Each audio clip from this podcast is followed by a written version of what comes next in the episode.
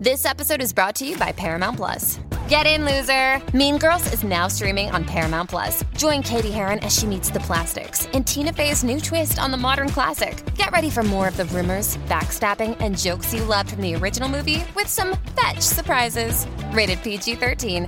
Wear pink and head to ParamountPlus.com to try it free. Hello, everyone, and welcome back to the CDL podcast channel. In this episode today, we're going to briefly be talking about some news, a lot of legal news in the Call of Duty world today involving a, a lawsuit. Um, Activision is filing some copyright claims on some other big games. Um, some talks about the COD multiplayer viewership, some positive notes. Brock and I are going to talk about our thoughts on traveling to the Minnesota home series, a fun time this weekend. A little bit of news around the Call of Duty League, and then we're going to talk about the matches from the previous weekend for a little bit, and then dive into predictions and get you guys on out of here. So if you guys enjoy this one, be sure to leave a like, comment, and subscribe on YouTube. Had a little uptick in the last video, and we're looking to continue pushing towards a thousand subs. So if you guys could support us on that, that would be fantastic. If you're listening on the audio platforms, drop a follow, drop a five star review. Looking forward to getting to, excuse me, looking forward to getting into this one. Um, and excited to talk about uh, our LAN experience this weekend in Minnesota and to maybe roast some takes I saw on Twitter. But without further ado, let's just jump into this one. And Brock, how you doing today? Hey, uh, doing doing very well. It's fine Monday. It's like 50, 56 out degrees out, which is a very good, positive. yeah, warmest day since like the summer for us, basically. Yeah, literally. And it's not even gonna be the warmest day of the week. We're gonna hit like sixty-five later in the week. Yeah, it's gonna be a big W all around. I can actually walk outside without a winter hat and coat on. Mm-hmm. Um, excited for that. But yeah, we got we got some stuff to talk about. We got some interesting things to talk about. Uh, some legal stuff. Um, this is kind of my my thing. I like talking about this kind of stuff. Oddly enough, because this is like half of what I studied in college. But Activision Blizzard, um, had an antitrust lawsuit, I believe, filed against them um, by the Department of Justice, and they came to a settlement. Essentially, in really simple terms, without having to dive too deep into legal jargon and talking all about it, it basically says that um, they can't put like a cap on player value, so they can't make like a salary cap like you'd see in like football, for example. Like it's basically a set number. Teams can't go over it now in football. We obviously know they they fudge those numbers and end up um, moving them around to make them work. But essentially, like in a really, really, really simplified way, let's say they made the salary cap one million dollars for each CDL team and said you can't spend over this or you get penalized. Basically, they can't do that anymore. Um, so mm-hmm. if they want to pay the players each hundred million dollar contracts for one year, they technically can. Um, obviously, nobody's going to do that, but this is interesting uh, because we already know the CDL salaries are pretty inflated. And I had thought Hecz had mentioned once on a podcast um, that like they didn't have a salary cap. They only had it in MW, and then since then, I don't think they've had it. But I could be wrong. Oh, so so they, so they did have it for uh, an MW then. I know 100 percent they had it in MW. They had a salary cap. Um, okay.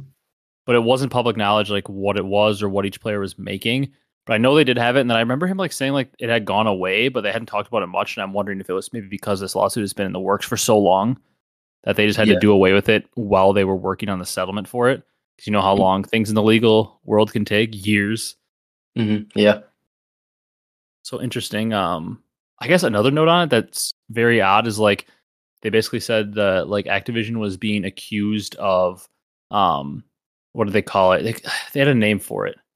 See if I can find it here. Yeah, the competitive balance tax, which is what the rule was called. It was basically um, the US government was saying that the video game developer has illegally implemented rules to keep esports players' salaries down by penalizing teams that spent more on player salaries than the amount decided on by Activision Blizzard. So basically, they were saying, hey, you can spend, let's say, X amount, and then a team was spending more than that. Mm-hmm. You'd be penalized for it. And they're basically saying, nope, can't do that. If the league's growing exponentially, can't do that, which is interesting because we've already heard that players' salaries are inflated. So I don't really know how much this will help them because they're already yeah. pretty inflated, and we know teams are losing money, pretty much mm-hmm. all of them. Yeah. So I don't think they're going to be just eager to just start paying people more. yeah, I would assume it would come down at some point. It's just a odd situation that um that that's happening, but that kind of feeds into what people were also talking about the timeline is like this was also the Overwatch League was involved with this. Um and from what we know, the Overwatch League, you know, not nearly as successful right now as the Call of Duty League, which is saying something because it's not like the Call of Duty League has been like a crazy success, but the Overwatch League certainly struggling more than the Call of Duty League is. Like we've seen Yeah. CDL viewership grow this year. Overwatch League, I would think, is only declining and hasn't really grown much recently because you know Overwatch in general kind of been declining. Um, yeah, definitely popularity. But I'm I'm like interested because apparently I don't I didn't read too much into this, but apparently there's like a rumor that a lot of the Overwatch League teams are like suing Activision Blizzard for basically like falsely claiming whatever the league is, making them pay a bunch of money and then nothing actually coming out of it and like no positive coming out of it, then not supporting them. So Mhm. usually the Overwatch League and CDL would go hand to hand. Um just because Yeah. of the nature they're kind of the same league, the same parent company. And I guess we can only hope maybe uh this blows up in their face. CDL is disbanded and we go back to CWL era where we get massive tournaments with challengers, open bracket, feeding into the, the tournament, double elimination, huge brackets of pool play. We can we can only hope, right? Oh man, I wish. I do wonder who'd run it though. Like with the prize pools and you know, like MLG technically not being around anymore, but I do know I thought I heard that like Microsoft had acquired the MLG brand when they sold. And you know, with um Microsoft potentially buying Activision, maybe they like launch up their own version of the CDL, get some get some MLG employees back to run it. Who knows? But that's thinking Yeah, way in the future and something that may not even happen. yeah, but some interesting things in the in the legal world that'll be good to keep an eye on. Obviously, this this step of the process is pretty much over with. But if Overwatch League teams are suing um, Activision, that could get very interesting for how things could go for the CDL if they would follow suit or something could come of it. Yep. Some more legal stuff to talk about before we get into more CDL focused stuff from the weekend. Um, Activision is apparently putting like DMCA strikes on Fortnite. I don't know if it was like on Epic or um, like creators or what, but they're basically putting down DMCA strikes for like COD maps or items being made in the new like Fortnite creative mode. So like obviously like the one that everybody's seen is like Rust. Like a lot of people made like Rust the map from MW2. Yep. Um, people are playing on it like playing Domination or whatever on Rust, but like people are making Call of Duty maps on Fortnite creative and like allowing you to play them. And a lot of them even have like similar guns to Call of Duty with like the red dots and everything. And of course, Activision's hitting them with the DMCA, so you can't uh, play them or they're starting to be taken down. yeah, no fun there. Yeah. It is kind of like unfortunate. Like I get it. It's like, yeah, it's no fun taking them down, but I do kind of understand it, I guess. Like it is their property. Yep. And they're just like people are straight ripping it. So like I I do technically get like where they're coming from, but it's like, can't we just have fun and leave it on Fortnite? But like I understand why they're doing it. yeah, it does make sense, but unlucky. Yeah, because that mode on Fortnite is something that could change gaming forever. And of course, like I understand why studios would not want them to just straight up copy and paste stuff that mm-hmm. they've created onto a game that they're not going to profit off of. But it's like, oh, such potential Man, potentially being ripped away because of that. Man, I, the Rust, the Rust I I saw looks so good to play, but I haven't, I haven't Yeah. played it.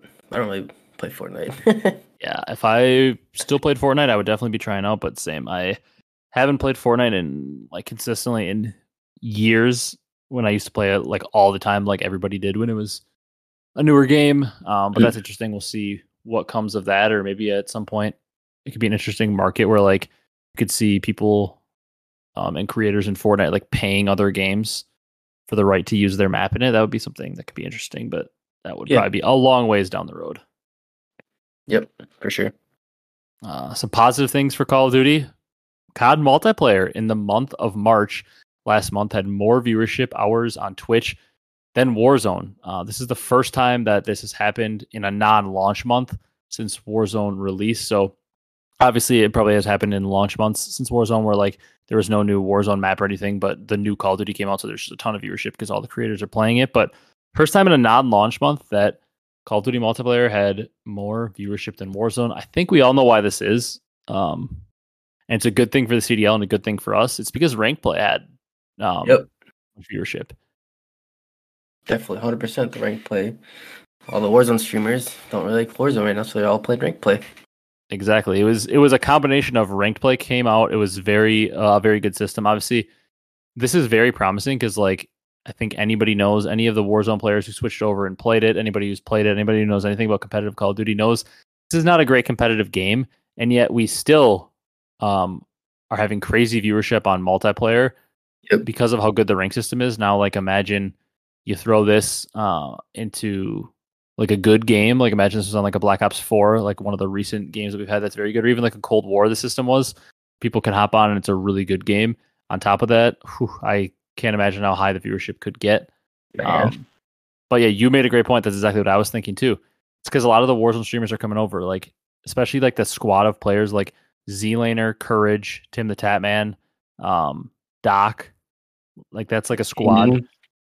Yeah, that's a squad right there that played ranked together like the whole time, and like obviously Tim, Courage, um, Doc, especially those are like three of the Mhm. biggest streamers um, really out there on any platform. Um, obviously, like Courage and Tim are streaming on YouTube, but you know what I mean. It kind of still applies. Um, Yeah. And Doc, Uh, I guess all of them are streaming on YouTube, so that's kind of a bad example I use. But still, like you know what I mean. Like all those big streamers are, are transitioning over and playing. Yeah. Yep, especially uh, uh Scummn. He's a Warzone streamer. Yeah, I think Aydan still streams on Twitch too, right? Yeah, I believe so. He's been playing a lot of Warzone. Yeah, and Scummn was he's number one right now. And Yeah. he's a Warzone streamer. Yep. So like a ton of those guys are not playing Warzone anymore because the state of the game and playing Call of Duty multiplayer, which is big to see because obviously the viewership for multiplayer in general has just been declining year over year, probably since like Black Ops 2 when it hit its peak, and it's pretty much been declining since. yeah, But good to see this. Uh, hopefully it continues, and hopefully these Great. creators keep playing ranked. man. Oh, just bring. Only thing I had is uh fix the cheater situations. Yeah, there are. We're starting to get into the higher ranks where it's like you, well, like that. We played a like a week ago or so. We played a, a map of um Hydro. You know what I'm talking about. We played a map of Yeah. Hydro Hardpoint. Obviously, that's the only uh, mode on Hydro. But right off the rip, our friend got killed. I didn't think anything of it. Obviously, just like a, a P1 break. You know, another person dies, and I spawn up like P5, and I'm going to cross, and the guy pre-fires me as I'm crossing, and I was like, "Huh?" Like, I get that like maybe he saw somebody else there and like was trying to shoot them. So I'm like, okay, we'll give it the benefit of the doubt. I watched kill cam. I was like, that's weird. And then the guy just like goes on to just like aim you through walls, pre-fire every like cut you're hitting, and every time you chow, he's shooting before you even chow the corner. And like he ended up going like I don't know, like 48 and two or something. And yeah, like it, you just run into cheaters like that, and it's like, yeah, there's we're not even like iridescent or anything either. We're like high diamond, low crimson right now, and like running into cheaters like crazy there. Where like iridescent lobbies and top 250 lobbies, I'm sure are even worse. yeah. Those lobbies are just probably just chalked with so many cheaters. They Don't want to play that probably. Yeah, and I mean even at our rank, like you can instantly tell when somebody's cheating. yeah, but I will say it happen was like crazy often, but yeah. I will say it's not as bad as the cheater that we we, we found in uh Cold War. oh yeah, we found the the aim lock cheater. yeah, that was yeah, only headshots. He went like 88 0 or whatever. Swept Bannon. yeah, literally. Yeah. He- He's better. He's his best. That's all I can say. I guess. I guess. Um, the one other thing I was going to mention quick before we talk about the Minnesota LAN, um, I saw it on actually two things I want to talk about. We got more news than I thought today. I did see there was like a leak. I can't remember who the source was. It was like some MW2 logo I'm seeing in my head, but I forgot to like like it so I could save it. But he talked about a rumor that he had heard, and I'm pretty sure from what I was seeing in the comments, it was a reliable leaker. But what he had heard about COD 2024, which wouldn't be the next title, but the title after, it would be Treyarch's title. So let's be honest, the one we're all waiting for. Uh, and he had said that it was potentially um, sliding was back in the game. The time to kill was like BO4s, so like a pretty long time to kill. Mhm. And then the timeline of it was like it was like set in the Gulf War, I think is what they said. So like more modern, obviously, than like the World War II or Cold Wars that we've seen recently, but not like crazy modern. Um, and then it had sliding, which is you know can add for a fun element to the game, and it had Black Ops Four style health. So that sounds incredible, and it's Treyarch. So begging for that game to just be teleported into our hands. Yeah. Hopefully, I kind of wish. Uh, I kind of hope they. And next chair game is uh, some specialists being added back. Yeah, I'd be down for it too. I once again, we always like say that with like a.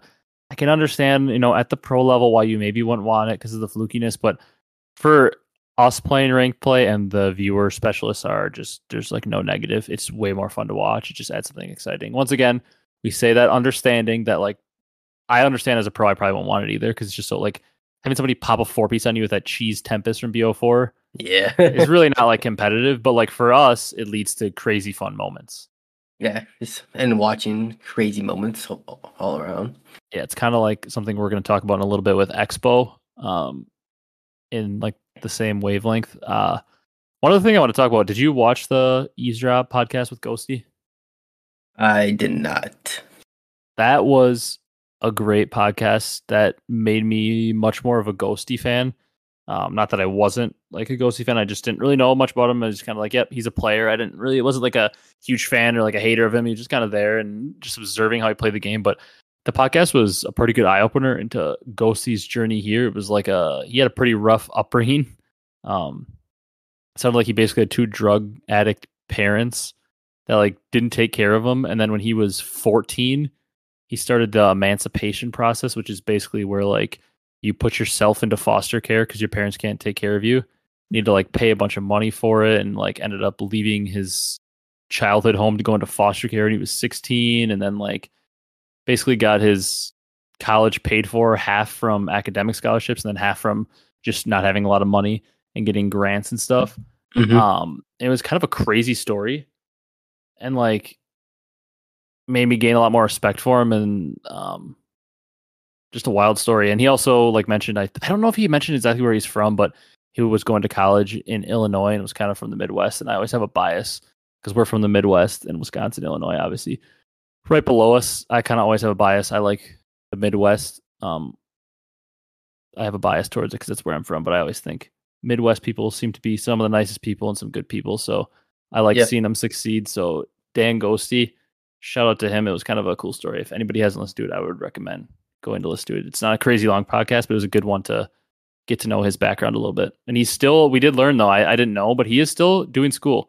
He, that's the other reason I also liked him because he dropped down um his, I, I can't remember exactly what he said. I'm forgetting a little bit, but he had a couple extra minors or he was double majoring or something and he knocked a few of them down and he's just studying political science as a major which also made me like him more because he had the same major as me and he had a legal studies minor which was the minor i had as well uh, one of the minors i had so we basically studied the same thing in college from Jeez. roughly the same area Mm-hmm. thankfully i didn't have a rough upbringing like him but uh, That's made me like him more because yeah made me like him a lot more because we had a lot of uh, a lot of similarities there Yeah, definitely he's proven the haters wrong.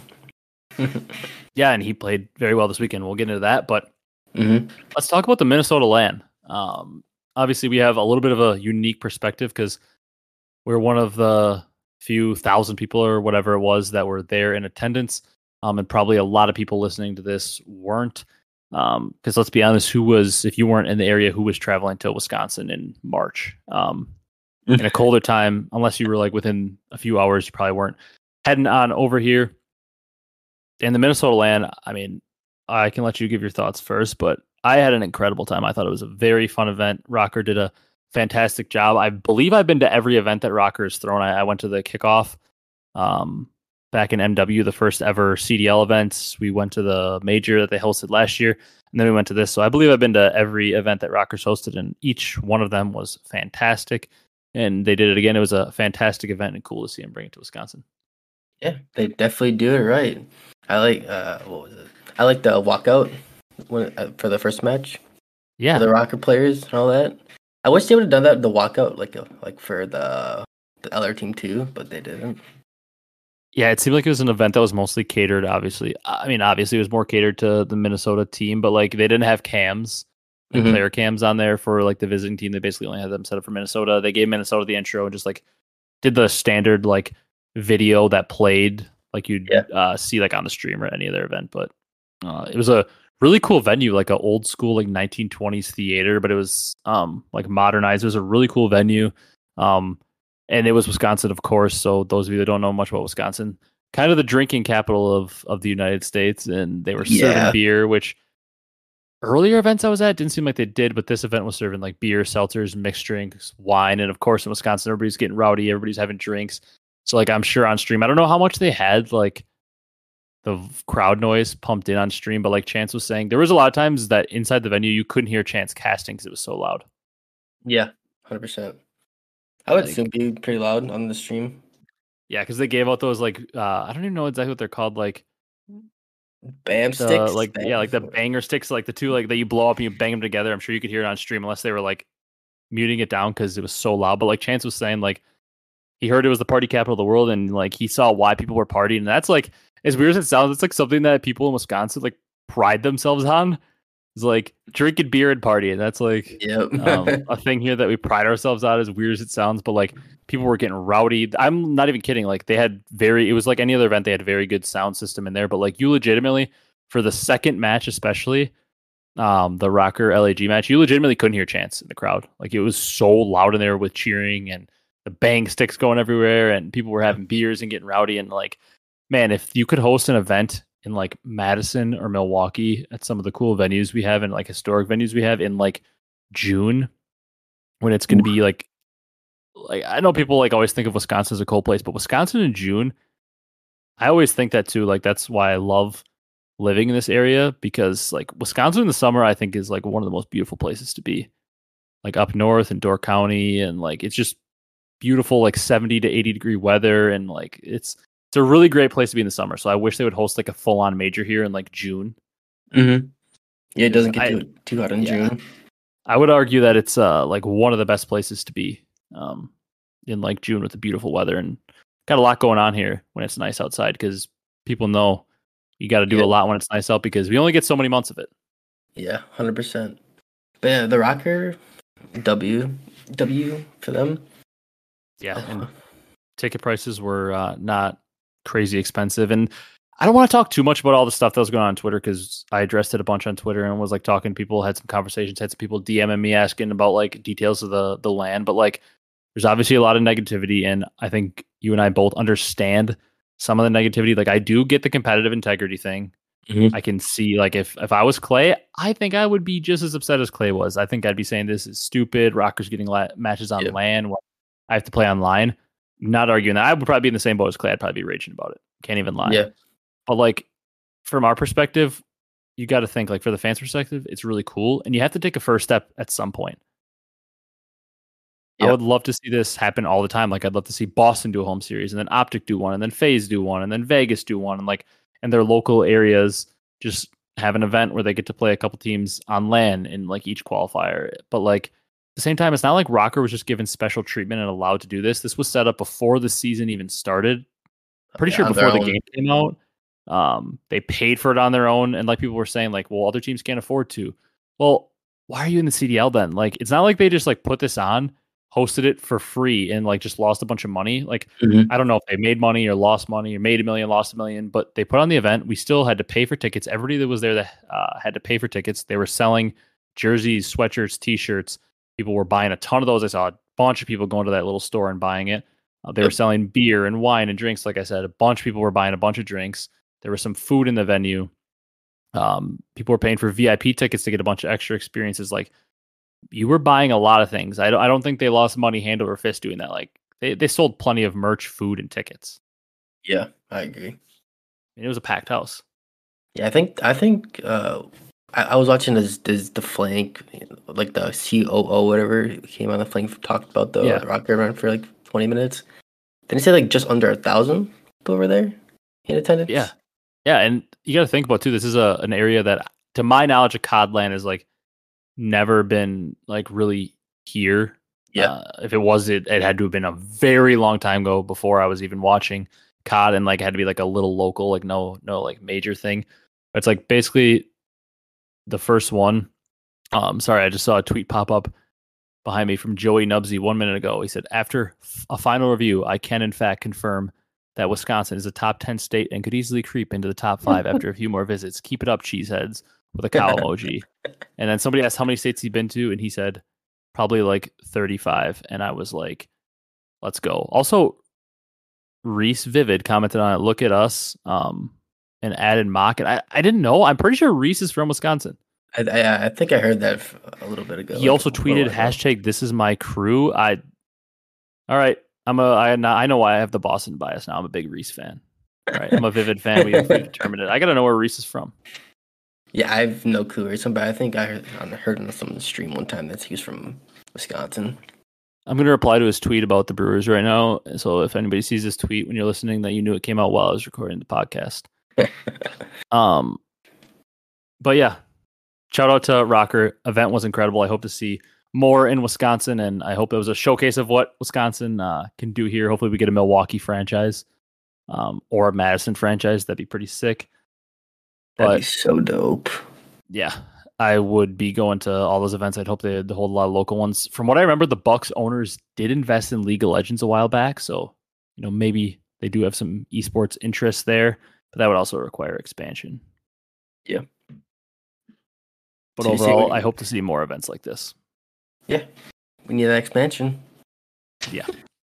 Uh, I only got one more thing before we talk about some of the matches from this weekend, and that's about Expo Control. It was officially played for the first time. I have some thoughts on it. Um, I think you'll probably agree with me, but I'm interested to see. My general thoughts on it are I played it obviously in ranked play. I don't think it's a great map. I do enjoy playing it more than Fortress, and it's not close. And the reason being is for now, while people don't really know how to play the map as well, it's possible to win offense. It's possible to win defense. I'm not just Mhm. standing in my spawn stuck on either end. Like there is spawn traps, but I can get out of them for now. And it's, in my opinion, it's a below average map, but I enjoy playing it more than Fortress. And I'll say it is infinitely better to watch. I understand that pros might not love playing it and it might not be that great to play, but I think you'll agree with me at least. We'll get your thoughts here in a sec, but it's infinitely better to watch because it's not just a team getting spawn killed and then like them deciding they just want to sit in their spawn for a full round because they have a tick advantage and don't want to feed streaks. So then the Yep. round ends up 28 28 in lives. Like it's infinitely better to watch. And for that reason, I like it and am preferring that it stays in because it's much more fun to watch than Fortress. And Asilo and Hotel are not bad maps to watch. This one isn't bad either. So now we've got three control maps that I can at least not want to turn off the TV while I'm watching because when Fortress Control would come up, I would legitimately just not want to even watch. Yeah, snooze fest. Yeah. Fortress. No, for me, uh, I I didn't mind it for now. The only thing I don't like is on on the B point. There's like 25 doors. Yeah. And places you can hide and stuff. I just, I don't like. it. I don't like the B area, but yeah, you, you can. It's definitely a on offense and defense, which is a W for now.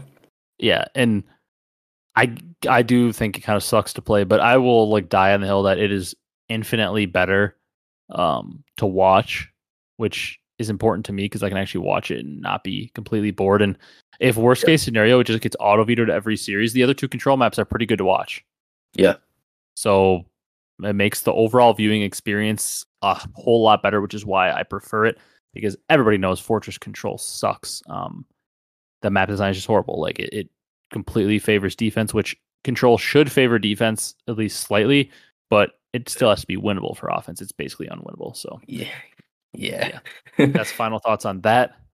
Let's dive into some matches from the weekend, Brock. I don't want to like dive into every match. You know how we do it. We don't just want to individually take uh, 10 minutes talking about every match and then just taking forever. But we want to talk about, point out some uh some important matches from the weekend. Like, well, you want to just get out of the way. London, like, we don't really need to talk about them. They looked horrendous. They are clearly far and away the worst team in the league right now they got mopped.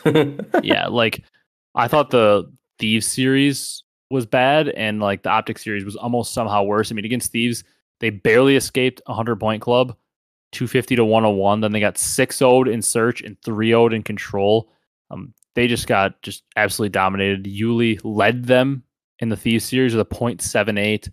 Um, and then if I look here in the series against Optic, it was pretty much just as bad. I mean, they got beat 250 to 68 on the Fortress, then 6 2 on the Search, and 3 1 um, on the Control. And Nasty led them. Uh, no, sorry. ASIM led them in the series with a 0.86. Um, I mean, on the side of Optic, worst KD in the team was Dan Ghosty with a 1.22. Dashy had a 1.8. Hook had almost a 1.4. Shotzzy had a 1.24. Like, domination. Nothing to say about London. They are horrible. They're speed running, Yeah. but not winning. yeah, they are bad. So they they mean, got the DoorDash challenge. Shout out Yeah. eggs. yeah, yeah, I like that one. Um, it was rough to say the least. Just that's all I can say about it. Um, that we can wrap up our talk on like Optic for the weekend there too. Like Optic just look incredible. They looked amazing, uh, but it's a little bit of a pump the brakes. It's not like call them the best team in the game or anything. Let's see them do it against a, a little better competition. Yeah. Um, and for the side of Thieves, we can kind of wrap up with them too. Uh, they got that win, and then they have a nice, impressive win over Surge, who I am still a fan of, and we'll talk about them in a little bit. But Surge, uh, a pretty good team. A little bit of an off series from Pred and Sib in this one. Whenever accuracy leads their team, and KD and damage, I'm going to say in general they're probably not going to win that match.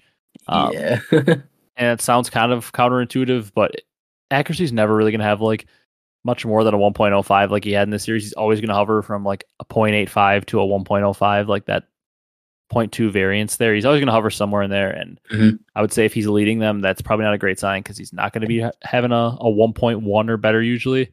That probably means Sib and Pred struggle, and that was the case in this series. But good weekend from Thieves to prove they can play online. And Mr. Dylan Envoy popped off in that series against Surge. He looked very good.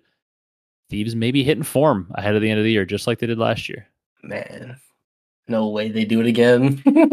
yeah, and it's kind of the same thing as Optic. Pump the brakes a little bit. They one of the matches they did um, win was against London, so you know take that with a grain of salt. But Surge is a, a good team to beat. They're they're a good team. Yeah, definitely. I would say is uh, for the London and these series, uh, shout out to uh, Kenny dropping the donut for the W. yeah, it's a rare thing when it happens, but I I believe I thought I saw something that like that means that now like Octane Drazah and Kenny have all dropped donuts this year. It's just waiting on Dylan Envoy, but yeah, he's a little bit too good of a search player. I don't see him dropping a donut this year, but it'd be kind of cool if he did to have the whole team all have dropped a donut in the year. I I thought I saw something that maybe they all won this year too, and they dropped a donut, but I could be completely lying there. Mm, I don't think Octane won this year, but he won last year. I know dropping a donut. Yeah, Octane had the double zero against FaZe. Was that that was this year, right? The double zero against FaZe. Uh, I, th- I think that was Vanguard. Was it? I can't remember. Yeah. Um, let's move on to the Boston. Let's talk about Boston Vegas. Vegas pulls out a big win. Um, Donnie Temp was talking all over the place. This is the first time he's been carried in two years. Um, this was the series of Standy and TJ. Uh, Clay also had a very good series. Donnie didn't have a bad series by any any stretch of the imagination, but this mm-hmm. was a Standy and TJ series. And the reason I say that is because, well, first of all, TJ won on that last hard point with a crazy piece on that P2. Yeah, I saw that um, clip like three piece, two piece. Yeah, and he went 38 and 24. Probably the best map we've seen from TJ all year. Um, in a while too. Yeah, in a long time. Probably yeah, probably in a in a long time. Um, he was piecing, looked fantastic. Standy also looked incredible this series. Clay looked great. Temp was good. It's not like he had a bad series, but the reason why I want to talk about Vegas is because it's notable that um, first of all they do win the search and destroy in this series, which they basically win every search they play. But Boston is one of the other very good search teams. Mm-hmm. So it's a good, impressive win. But they also win two hard points, which is not Vegas like. And that's because of their sub duel. Their sub duel came to play. And mm-hmm. that's like the we can say that this entire year, or really ever for this team. Yeah. They pack punched. Now they're starting winning respawns. well, yeah, and they, it's because of exactly what, um, like exactly what we talked about. Like what was Standy going to bring to this team? They were picking him up to hopefully bring more slaying upside. Yep, that's exactly what he did in the series. I mean, looking at his he stats, does. he he led the the lobby in kills with 94, and he also led the lobby in damage. That's what Standy was brought in to do. Slay. Yep. Alleviate some pressure off TJ to have to do that. Alleviate pressure off the team in general by him slaying out. Temp doesn't have to do as much of it. Can gap fill more and um hopefully everything continues to go this way because it's pretty fun when Vegas is good. Like Clay, he's doing it again. He's bringing a, a squad, you know, from the depths, and he said he's getting them to buy in. They even spent a little bit extra to get Standy. Like he brought the owner to an event for the first time, kind of saw how things were going, and yeah, Vegas on the up. Hopefully they keep it up. So we like to hear. Did Temp does also feel like he has to drop thirty plus a game for them to win. yeah, and can be I mean, hard on him yeah, we can we can talk about it, but it would be a colossal failure now if Vegas doesn't make winners bracket because, like we mentioned, they had they played like what was it, Florida, and then this week they play LAG in London. Yeah, so they play like all the bottom teams, and the two tougher matches they had were Boston and Toronto, and they were able to pull out a win now in one of those. They were able to beat Boston, who was one of their matches we viewed as one of their tougher ones because it yep. was. So if they don't make winners bracket now, it'd be a colossal failure. Uh, failure because basically to guarantee winners bracket, they have to go two and one against London, LAG, and Florida. I mean, how much better of a path can you get? Yeah, they can go five and zero for all. I mean, yeah, they London is who they play first this week. London looks horrendous. They look like the worst team in the league. Then they play LAG, who's right down there as one of the worst teams. But man, that Joe Deceives kid was disgusting this weekend uh, on LAN. Uh, Wisconsin Joe is a different breed. Yeah, but so two winnable matches for Vegas. They could be three and zero, and then like should be able to beat a Florida team, and then they play Toronto, who after this week went zero and two. Like shaky. You never know. So Vegas, Vegas should very easily be able to go four and one in this split. At worst, they should go three and two. Yeah. Get secure that winner spot and have a fight for the end of the year with Minnesota. So what does it look like right now? Yeah. Um. Overall, though, I'd say for Boston, up and down weekend they lost that, but then they ended up taking out Toronto. Um, really good series out of Beans. He had some good moments. Vivid also had a very good series. It was really good to see Vivid go 99 and 87 overall in the series with about 12,000 damage, most in the lobby, most kills, um, most damage in the lobby. Very good to see out of Vivid because, like we mentioned, coming into this stage, Nero was definitely the better sub on this team. Mm-hmm. But Vivid, um, kind of the X factor. Like Owakening is always going to be pretty consistently slaying. You know, Beans has been pretty consistent so far. Um, Nero's up to his consistency hasn't been as up and down, even though he didn't have the best weekend this weekend. But Vivid has kind of been down this year from what we're used to. And, you know, if he can hit this form, be consistent, they can become a very good team. Good confidence boots for, for Vivid this weekend. And well, I didn't even realize it, but now where Vivid stands, I I, I got to find this out, but I didn't know Vivid was from Wisconsin, and now that makes me like Vivid even more because I don't. From what I know, he might be the only pro from Wisconsin. Probably. I don't. I don't know. Where they all, where they're all from. yeah. Um. Well, yeah, that'll that'll be interesting to see how Boston progresses because they looked very good this weekend. In this match, obviously, um, they lost to to Vegas, but it's it's not an embarrassment to lose to Vegas anymore because they're not a bad team. Yeah. Um, they're not the old Vegas, the no. new Vegas. let's let's since we just talked about them, let's talk Toronto. They lost two game fives this weekend um, to two pretty good teams. To be fair to them, we kind of talked about how they were 0 2, but to be fair to them, they did lose to Boston and Seattle. Not like they lost to some garbage teams. Those are two good teams. Yeah. Um, interestingly enough, though, like they lost two searches to Seattle, which can be a little concerning because obviously we haven't known Seattle to be much of a search team this year. And as we mentioned it, this is uh, what you'd more expect to see in a series. Pred with a 1.17 accuracy, though. How about accuracy this weekend? 1.11 in the series against Toronto. Um, also led his team, or excuse me, I was looking at Pred stats for a second. Um, did not lead his team in damage. That was Pred, but had a good amount of damage, almost 10k, which was pretty much in line with the rest of his team. But accuracy, good Come weekend for him. yeah, they take out Toronto. But let's talk Toronto. Um, Insight had a very good series against Seattle, but it was it was a struggle for Scrappy. He especially struggled. Um, which map was that? Was that in the first hard point that I'm thinking of? Yeah, he had he went 19 and 32. Yeah. He just mm-hmm. wasn't looking like himself. He did have a lot of damage, just wasn't converting kills. Which, like you always say, it is more important to look at the damage. Like he was on par with the rest of his team and did have a pretty good amount. He just probably happened to be the guy that was making everyone one shot instead of finishing the kills. Yeah. Um, but yeah, struggle weekend for Toronto. Honestly, I'm gonna take it with a grain of salt because they lost two map fives to two good teams. Yeah. Um, not too so worried. like I'm not too worried about them. And what was the map five? It was a six four uh map five loss against Boston and then a six three in map five against Seattle. I will say the one thing that's concerning is they lost all four searches this weekend. Mm-hmm. And we did know them to kind of dominate respawns. So I'm a little shaky. I'm a little bit worried about the search and destroy. That's all I'll say because we know how teams can go on bad streaks in that game mode. Yeah, yeah, figure something out unless it was just a fluke weekend. Yeah, which it definitely could have been because I still believe they're a good team. Yep. Um, let's talk about like a rocker. Yeah, I was gonna say let's talk about like two more teams here. The ones I wanted to mention was like the FaZe versus New York match. Um, and then Rocker. So let's quick talk about FaZe New York. New York wins a game five, round 11. To be honest, I think it was just two talented teams squaring up. And, you know, FaZe is bound to lose at some time, but it's a really good get back on track game for New York. Yeah. Um, their only match of the weekend, but good to see them do that. And then FaZe takes out Florida 3 2, which a little concerning because FaZe usually should beat Florida, I would hope, in less than five maps, but at least they're able to get the win. So yeah. FaZe, a little bit shaky weekend, but once again, I need to The see FaZe. so much out of FaZe to be questioning them.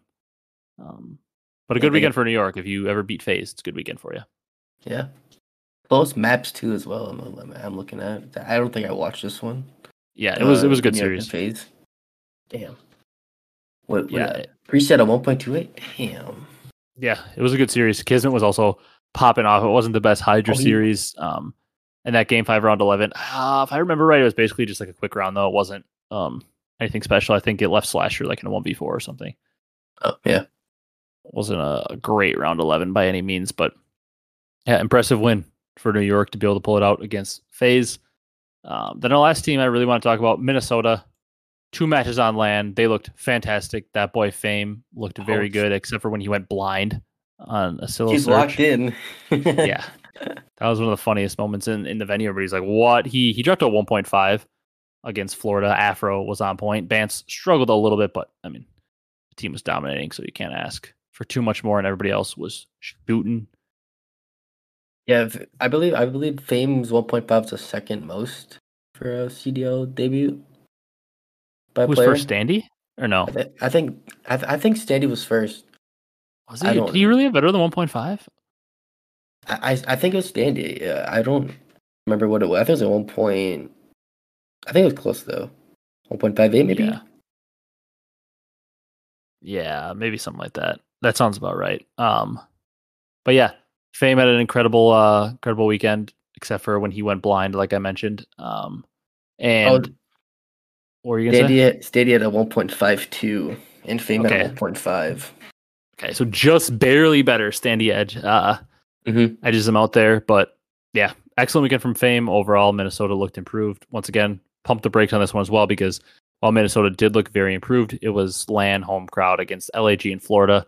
It's Yeah. not the best competition, but hey, you can't really fault them for beating their competition. Although we will be putting the, the caution tape up on this one and being hesitant with just overreacting and saying Minnesota's back. Um, one more guy we got to talk about before we do predictions: Joe Deceives. That boy Joe was He- moving. He was everything. 38 and 15 in that map one. Dropped 12 in the search um, Jesus. for the L, by the way. And then in the control had 39. And then he only had 13. Okay, so think about this. He had 13 in the map four hardpoint. They only played four maps. He had 102 kills. No, yeah, yeah. Whatever he was doing. Yeah. You even imagine he had like his average map, like which would probably be like 10 more kills. He had 112 kills in four, four maps. Jeez. That's Uh. absurd. I wonder what the most is for like a four map. It's I mean it depends on the game because like in other games, like if it's like a a Black Ops Four or like a Vanguard, if you played a bow cage, like you just get so many more engagements on that map. So it's kind of like Mhm. it's kind of tough to compare it game by game. You kind of almost have to compare it because like in like AW, people were dropping sixties, like no problem. In Black Ops Three, people were dropping forties and fifties, no problem. Yeah. So like it's kind of hard to do that, but like you know what's absurd is it's like so like he had 102 kills in four games. So like he had roughly like 25, 25 and a half kills per game. And that's with a search and destroy in there and a, a hard point where he dropped 13. That's absurd. Yeah. And they definitely should have won the control. They kind of choked that at the end. Yeah, when um they got blessed when I forget what two players were left, but they lined up for assault Yeah. on the B point there on Asilo. But yeah, you're not wrong. They they should have won that control. Yep. Um if you're Joe after that series, you're just looking around like, what do I gotta do? Yeah, literally. He's, he's LeBron on the 2018 Cavs. yeah, it was it was tough scenes. I I would be losing full of house him because of the way their year's gone, and like that happens for you. It's like, man, can I can I catch a break? Like I'm popping off here. Mhm. Um, you ready to dive into predictions though? We spent enough time on news and everything like that. Yeah. All right, let's jump into predictions. Uh, I'm excited to get into them. We from our standings from last week, close week. You picking LAG and putting four points on it uh, screwed you over once again. Um, but you finished the week with four points. I got five, so very tight race. And if you guys out there listening don't know, Brock has to has to beat me in this stage to stay alive because I'm up two one. I won major one and two predictions, and then he won major three. So um, Brock's got to beat me in this one to force that game five going into major five, and I'm up five to four. So that means Brock has the veto right. If you don't know how we do our scoring, you pick the team, um, and then either put one or two points on it. So if we put two points on it and get it right, we get two points. If we get it wrong, we lose two points. So kind of a little wager system there. And then we can each put four points on one series for the weekend. And if we get the map count right, we get a bonus point for that series. So pretty simple scoring, but um, I'm up one. And let's dive into predictions. Day one Boston versus London. Should we speed run this prediction? I don't think you're picking London. And I'm not either. Spoiler alert. 3 1, Boston, two points. Yeah. Uh, the benefit of doubt of the one. yeah. You're putting putting two points on a Boston 3 1, you said? yeah. Yeah, I'm gonna just uh, change it up and try to get a map count on you. I'm going Boston 3-0. I was initially thinking I'm putting two points on it as well. Boston 3-0. I was originally actually thinking about giving them a map because I was like Boston let off the gas. London will find a way. I think London would find a way to maybe win a map one or a map three. I like Boston and Search over them pretty easily, but maybe London wins a respawn because they're embarrassed with their last performance. But also they could just be completely chalked and be like, yeah, we're out of champs anyways. We suck. Like could be Yeah. checked, but you never know because at the same time, pretty much I would think Asim probably is going to get a shot on another team regardless. But like guys like Scraps, Yuli, um, even Nastie, like they might be fighting for their CDL life, so they're- they're not just going to roll over and die here. Yeah. Uh, then we got Florida versus Seattle, battle of the the ocean, the aquatic teams. Um, you think Florida can pull this out? They played FaZe very tight. They didn't look bad against Minnesota. did. Like they've they've been playing teams better. They they beat uh, Atlanta in a search, which was shocking. and it was on Embassy where they hadn't lost. I'm pretty sure. Yeah, I, I think you're right. Yeah. It was like the 10 win streak, or it was. They're trying to know that map before that. Yeah, Um, I'll take Seattle 3 to 1. I'll put two points. yeah. All that to say, um, They get one. all that to say that you're still picking Seattle. Uh, Yeah, three picking- one and two points. Lamar, yeah. Lamar and Lamar. Pred. See if Lamar keeps up this good stage he's had so far. Two games, 1.05 and a 1.11 he had. I'm going to agree with you. You all know there's a couple teams that I seem to always pick, and Seattle's one of them. I'm going to say a 3 2, though. I'm also going to put two points on it. Um, I'm going to say a 3 2 goes in favor of Seattle because I like that Seattle team a lot. I like the Florida team as well. I do think they're a scrappy team that will pretty much play every series competitively, but it's tough to say that. Um, they're just going to go out there and um, beat Seattle because I do also have a ton of faith in Seattle. I also just realized looking at this, I might want to go back and put four points on Boston on that first series looking forward because it's maybe the series I'm most confident in. So unless you're vetoing it and you're going to choose Boston for 4 Mhm. points in No, you can. um, this series because it's their only series, I'm going to put it on there. I'm going back in time. I'm putting four points on Boston over London in a oh. 3 0. it's definitely a valid one right there.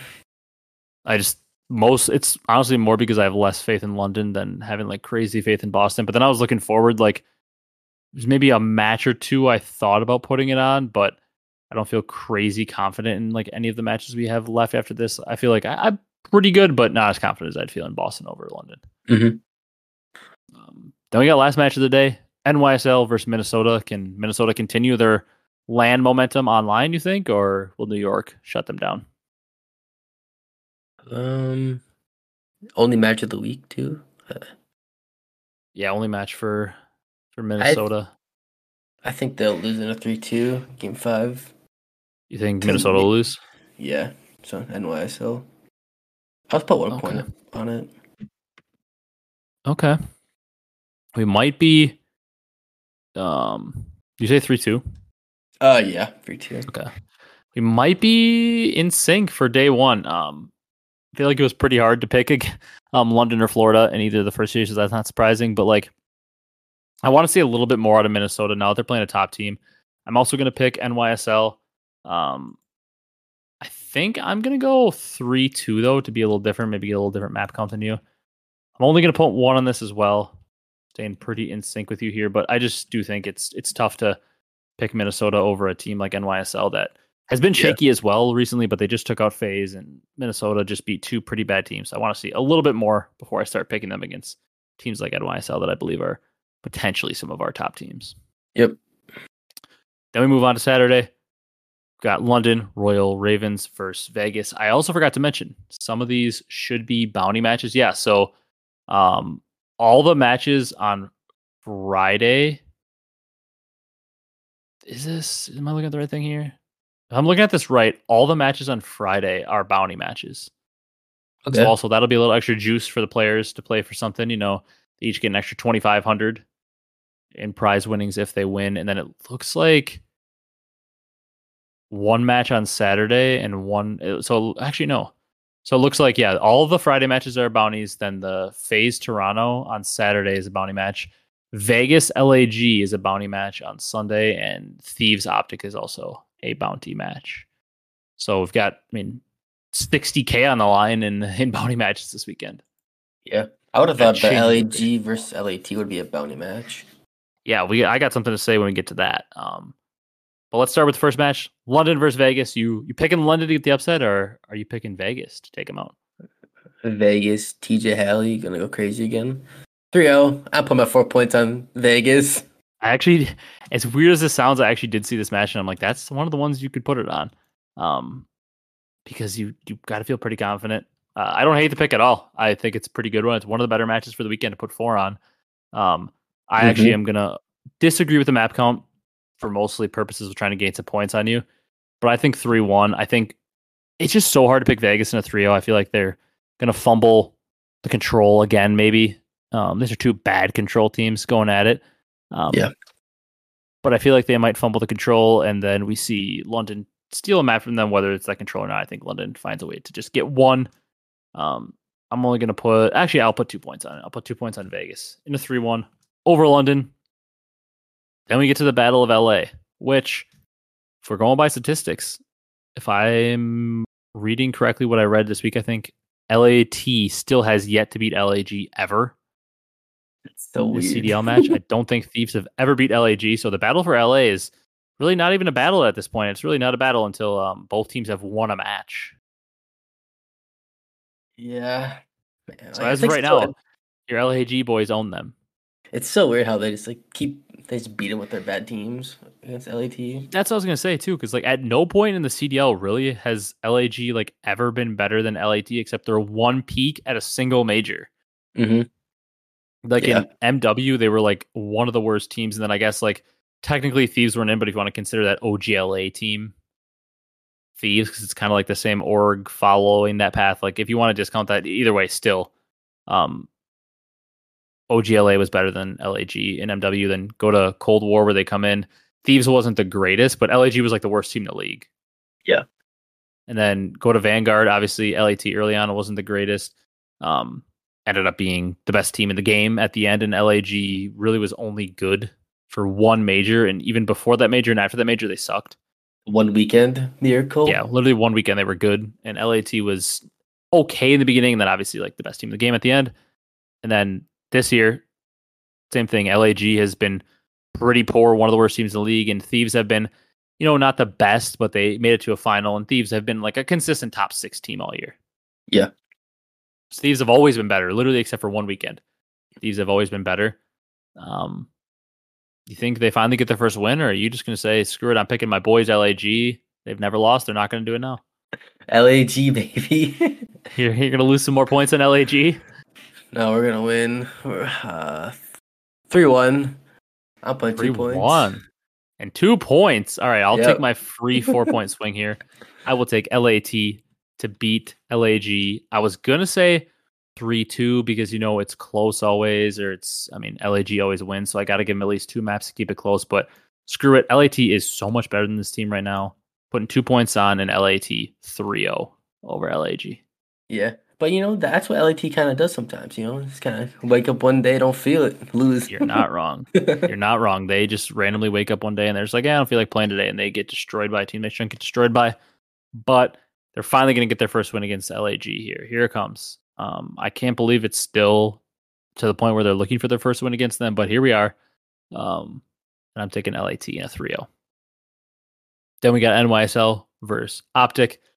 Really, from here on out, um, the matches get like incredible for the weekend. NYSL versus Optic's a fantastic match. Atlanta versus Toronto is an incredible match. Then going into Sunday, Vegas versus LAG is interesting just because of the the champs implications. Like Vegas needs all these wins, and Vegas could potentially be locking up a winners bracket spot only Yeah. three matches into the stage, which is like unheard of for Vegas. Be their first ever, you know, winners bracket spot. Then we get Toronto versus Florida. Interesting one because of Toronto's struggles. Can they bounce back? If they're potentially 0 3 after losing to FaZe. And then, I mean, Thieves Optic, maybe the most marquee match in the CDL. It's a, it's a great weekend, really, from halfway through Saturday on. Yeah. This is a tough matchup. Yeah. Three to two to Optic Texas. One point. I'm on the save wavelength as you, like everything. Also going to put one point on it. I'm also going Optic 3 2. Two Um, good teams. Gonna be a good match. Two very good teams, but I, I feel a little bit better about Optic's form right now.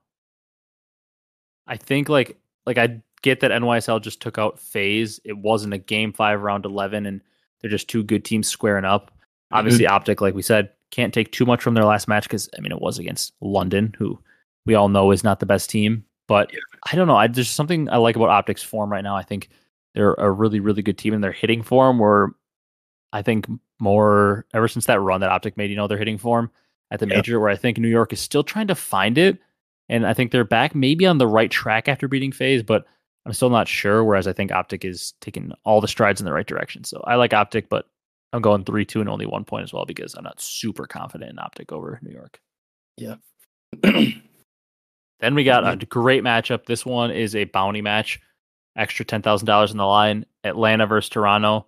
Um, Toronto got their first win over FaZe at the major. Um, that was Toronto's first win over FaZe in a very long time. I believe their first win on LAN against them ever, the CDL. Jeez. So um, they ended that streak. You think they can continue it? It's this is a must-win game for Toronto. I mean, their chances at winners bracket probably reside partially in other people's hands if they lose this one because they'd be 0 and 3, obviously 2 and 3. You can still make winners bracket. A few teams usually do, but it requires like map counts to go your way and everything. yeah. Um, which thankfully for them, they Oh, go map five in their other two series, so that will benefit them that they have four map wins in our 0 and 2, the Mhm. maximum amount of wins you can have. But I think they improve to 1 and 2 and keep their hopes more alive, or you think they drop to 0 and 3? I, I just like I don't see them going 0 and 3, but I really don't see FaZe losing two like this early. Yeah, it's it's uh it's a conundrum here because FaZe would also drop to 1 and 2 if they lost this. yeah. Yeah, I'll, I'll go Toronto three to two. Nice little three two game five round eleven. Cheese. I'll put one Another game on- five round 11, FaZe is losing. Yeah, I'll put one point. I'm going to go in the opposite direction of you. That's that's fair enough. I think Atlanta's going to win 3 0, and I'm putting two points on it. I think Atlanta are going to put Toronto into a spiral of questioning themselves. How many times have we seen it where a team, you know, wins a major and comes out and kind of sucks um, in the next stage? I think Toronto might be in that uh, that boat. I think they could get back on track. I think they could win this series. I mean, it's two very good teams. You never know what could happen. I Mm. wouldn't be surprised if Toronto 3 0s them. But I think Atlanta's going to come out. They know that they want to win this. I think they're going to want to get a little revenge. I think they want to kind of establish themselves as the big dog in the league again, and they got to get back to, to beating these other top teams. And I think they're going to come out. I think they're going to smack them in the mouth um, with like a comeback. That's what I'm thinking in the map one. I'm thinking like, I don't know what map they're going to play. I'm thinking like Toronto's up like 190 to 140. Not a crazy comeback, but I think Toronto's up like a full 60, basically like 190 to 140. They're up. I think FaZe holds like a full 60 and then like rolls them and ends up beating them like 250 to 200, like basically a 100 to 10 run. Wins map one. Really specific prediction there. And then I think they beat them in a close map two and then they destroy them in a control. And they 3 0. Now watch everything will probably happen opposite of that in Toronto will 3 0 or something, but gonna say Atlanta 3 0. Just just because I have a feeling Atlanta's gonna come out different that series. Yeah. Very possible though. Yeah, I mean anything is possible in that series. I could literally see either team winning by any map count because it's essentially maybe our top two teams you could make an argument for. Yeah. All right, we got Florida That one, uh, Toronto. Major. Yeah, that's also true. Um, Florida versus Toronto. Who? Oh, sorry, I skipped a match here. LAG. Vegas versus LAG. Um, your boys LAG versus your other boys Vegas. This is a this is a little little war for you going on. Uh, draw. Yeah. Predict the draw. They just keep lagging off the Um, servers and can't play. You never know with that line Call of Duty, but um, I'll pick I'll pick uh Vegas. TJ Haley Alright. again. Um, what do I want to give him? Three to one. Yep. They'll take they'll take the control. LAG will. Then yeah, that's all they get. Three two. I mean, yeah, One three one. point. Three one. One point. I'm doing the same thing as you, but I'm gonna put two points on it. I thought Okay. the exact same thing. I have the exact same read on the series. I think it's a three-one with LAG taking the control, and I'm gonna put two points on it. I, I that was my exact thoughts. Took the words out of my mouth. I think exact same thing. I think I can see a world where LAG takes hard points because they do have players that can pop off. The most odd sub matchup, but I can't believe I'm saying it, but like I can't wait to watch Standy and TJ versus Joe Deceives and Exceed. Like I think that LAG sub duo is really good. Um, Yeah. They just have an awkward fit with their two ARs, and I think that the Vegas sub duo is really good, and their AR duo fits better. So I that's why I like Vegas, but it's an interesting matchup that you wouldn't think would be interesting, but it's it is very interesting. Um, that's kind of the story of this second match on Sunday, in my opinion, as well. Toronto versus Florida is a match that shouldn't be interesting because Toronto's are defending champs and they should absolutely roll through Florida. But this match is very intriguing because Florida keeps things close and Toronto is struggling. And if our prediction, or if my prediction comes true at least, Toronto's 0 3, desperation mode. Um, Florida's also 0 3 coming into this match if my prediction holds true, desperation mode. So one team is having their winners bracket chances crushed in the way my predictions are going. So you like Toronto to squeak this out, or is Florida gonna surprise us and pull off a little upset here? That's I think it's certainly possible. I think Florida could win. I will. I will do Toronto. Benefit of the doubt, but a three to two close, close ass series. I'll put two points. Okay. I mean, we're kind of on the same page on a lot of these matches today because I was thinking the same thing. I was thinking Florida keeps it really close, but Toronto overall is just a better team. They edge them out in the end. Yep. I'm gonna put two points on it as well. I mean that that makes what is that? Both series on Sunday so far were the same, including map count. Then same with that one series on Saturday, one series on Friday. So that's four series were the exact same. It's gonna be a come down to our like our four point match, um, and then like the Battle of LA, and the Atlanta Toronto series. Like we got a lot of the same predictions, but I feel like a lot of the predictions this week are like a, a hot team playing a cold team or a good team playing a bad team. Yeah. Um, so it's like it's hard to predict against it. But here's one where we could definitely split. Either team could be picked. These teams are almost on the same level. You could argue are very close to it, and you could easily go either way. A wager match, extra money on the line. LA Thieves versus Optic Texas, arguably the marquee match of the CDL, just due to you know it's Nadeshot versus Optic. It's Hundred Thieves versus Optic, two of the most Yeah. popular orgs. Where are you going with this one? I think it's going to be a, a tight series. Three two. LAT. I'll put two points. Okay. I mean, I hope I'm hoping it goes to round eleven too. Game five, round eleven. Yeah, and I I mean I could be completely lying here, but I will say since since hundred if you count hundred thieves BO4, where I know they had optics number, and then you skip MW where they weren't in, and then you go Cold War Vanguard, um, MW2 included. I feel like Thieves overall has definitely won that s- like that head to head series versus Optic. Yeah. I don't have the exact stats in front of me, but like just off a gut feeling, would you agree? I think Thieves has won more times than Optic has in that series. Yeah. Only time really te- te- Texas has had um, thieves number was like early Vanguard, like the first couple. Yeah, early Vanguard when Optic was like the best team and Thieves was only okay. Yeah. Um, I'm gonna see like if I can find like on like the CDL StatMuse thing. Um, I'm gonna pick Optic three two and put two on it just to go opposite of you. We each put two on it. That'll help us get a little bit of a swing. And I do think Mhm. Optic's gonna win this. Um, because I just feel better about them as a team right now. But man, Thieves has also look incredible in that first week. So this was has potential to be like the best matchup of the weekend, and I'm really hoping um that it pans out to be. And I agree. I hope it goes game five, round eleven, like I basically hope every series does. Um, but yeah, I'm taking optic in a in a three two fashion, putting two points on it. That'll be a good one to watch. Oh, if you want to watch out, if you want to uh, want to watch Call of Duty this weekend, watch the last one. Yeah. 100%. I'm trying to find the all-time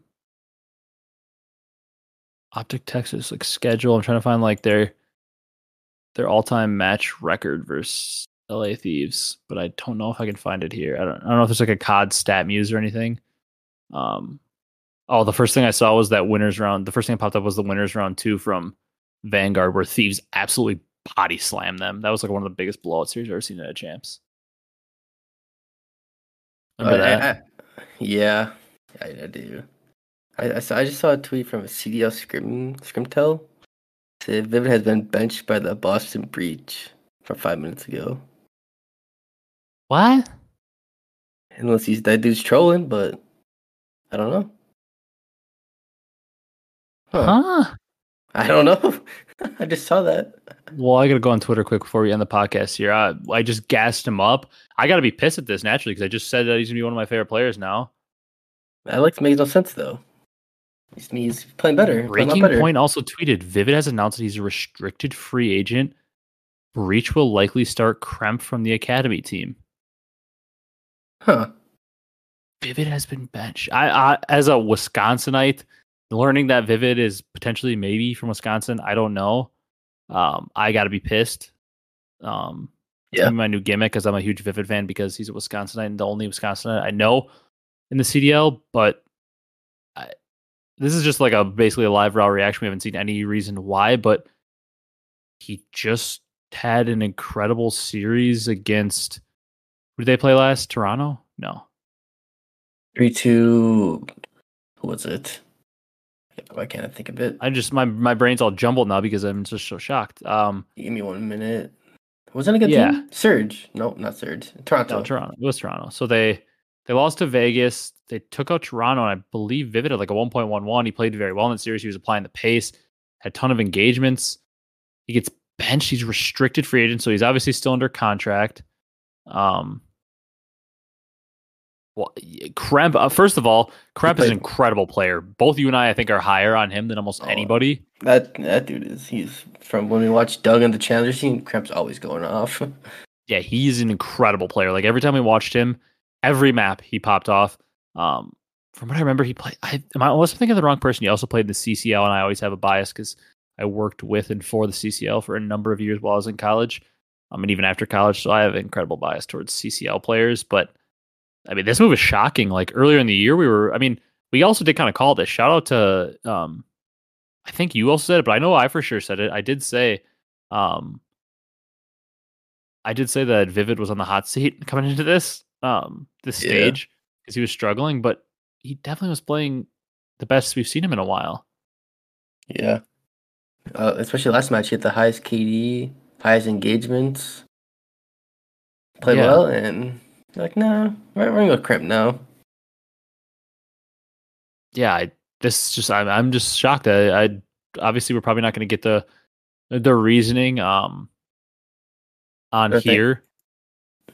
Mm. Gotta be thinking it's a pack a punch though, for them at least.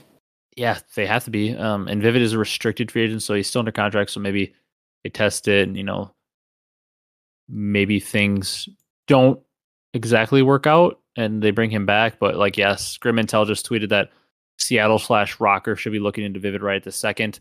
I highly doubt Seattle's going to look into it because they've been basically unwilling to make changes. I don't know why Yeah. they would make a change now. I, I get the idea behind it though. Have Vivid really be your super aggressive player and try to make like your own version of Simpid Abezy. Vivid plays the Abezy role and just goes, goes, goes, and um, Pred can just run behind him and get all the kills. I get Mhm. the idea, but if they've been unwilling to make a change um, and pick up like basically anybody, I don't see why they would, you know, yeah, 100%. make a change and and pick up Vivid. That well, I can see the um the reason why people would think it would make sense. It just I don't think they'll do it. Um, in terms of who was the other team I just mentioned that he said he Uh, said ROKKR. I Yeah, I don't really know why they would. They just made a change and went two and zero. I don't think that'll happen. yeah. I doubt they're gonna drop anyone around. Anyone? Yeah, but I'm I'm very interested because Vivid's a very good player, and that is just really odd. Yeah, I would have said maybe London if it wasn't this late. Yeah, maybe, but yeah, I don't know why he would. He probably won't want to go to London. Yeah. Why would he? Yeah, that's fair. Sucks for Vivid though. Um, a team that's looking very good. This is this is a risk, but you know if they think they're pack punching, you got to respect. I always, well, I will say, you got to always respect. Um, Mhm. got to respect the team trying to pack punch and you know make a move to get to the top when they feel like there's one out there to be made. But yeah, that's a, a shocking development that we didn't have planned to talk about because we didn't know it was going to happen until you know right now. Yeah, Maybe they think Kremp's the guy's gonna take over the top against the the bet the better teams now. yeah, I mean, you can't argue against that. Um, yeah, yeah. Boston officially tweeted it, so yeah, it's it's official. After an accomplished run with Boston Academy, we are thrilled to promote Kremp to the breach starting roster ahead of our match with London. Um, another one of Doug's teammates makes it to the league. Um, Doug is that guy. yeah, it's official. Happened here live on the podcast. One of the first times we've ever seen like a um a big move happen like this while we're we're talking about it. So Yeah. all of a sudden that's going to be thrown in the title. If you're listening to this point, that's going to be thrown in the title. We're going to talk about it at the end. Um, but yeah, shocking. Um, got to respect the move to try to pack a punch, but Vivid feel bad for the dude. The team was finally making a run. It was probably the best team he's been on in his career at this point. Besides, Yeah. I guess you could argue maybe that Mhm. Empire team. I kind of forget he was on there for a second. yeah, maybe that Um, team, but other than that, Yeah, but this is a very good team. So that's tough. Um, that's about all I got though. If you're ready to close this one out. yeah, I got nothing else. I just saw that tweet. Like, wait a minute. yeah. Um, that's gonna do it for this one though. If you guys enjoy this one, be sure to leave a like, comment, and subscribe on YouTube. Help us get to 1,000 subs before the end of the year. That is the goal, and will remain the goal until hopefully we can hit it um, before the end of the year. So we appreciate all your guys' support. Drop that comment down below. We want to hear your thoughts on everything we discussed, matches, predictions, this vivid move that randomly happened at the end here. Um, if you're on the audio platforms, drop a follow, drop a five star review on there. We've still been seeing some pretty great momentum on Spotify um, and everything. Got a new ad over there on Spotify for the new program that they're doing. So go listen to me uh, in my ad read. Tell me that I'm a good ad reader, better than Zinni. He's kind of he's kind of the guy everybody talks about. Um, go up there, gas gas up my ad reading skills. Go listen to the ad. Um, but yeah, that's gonna do it for this one. Hope you guys enjoyed, and we will see you next week with more reactions and more predictions um, from the CDL week two of Major Four. So thank you guys so much for watching, and we will see you in the next one.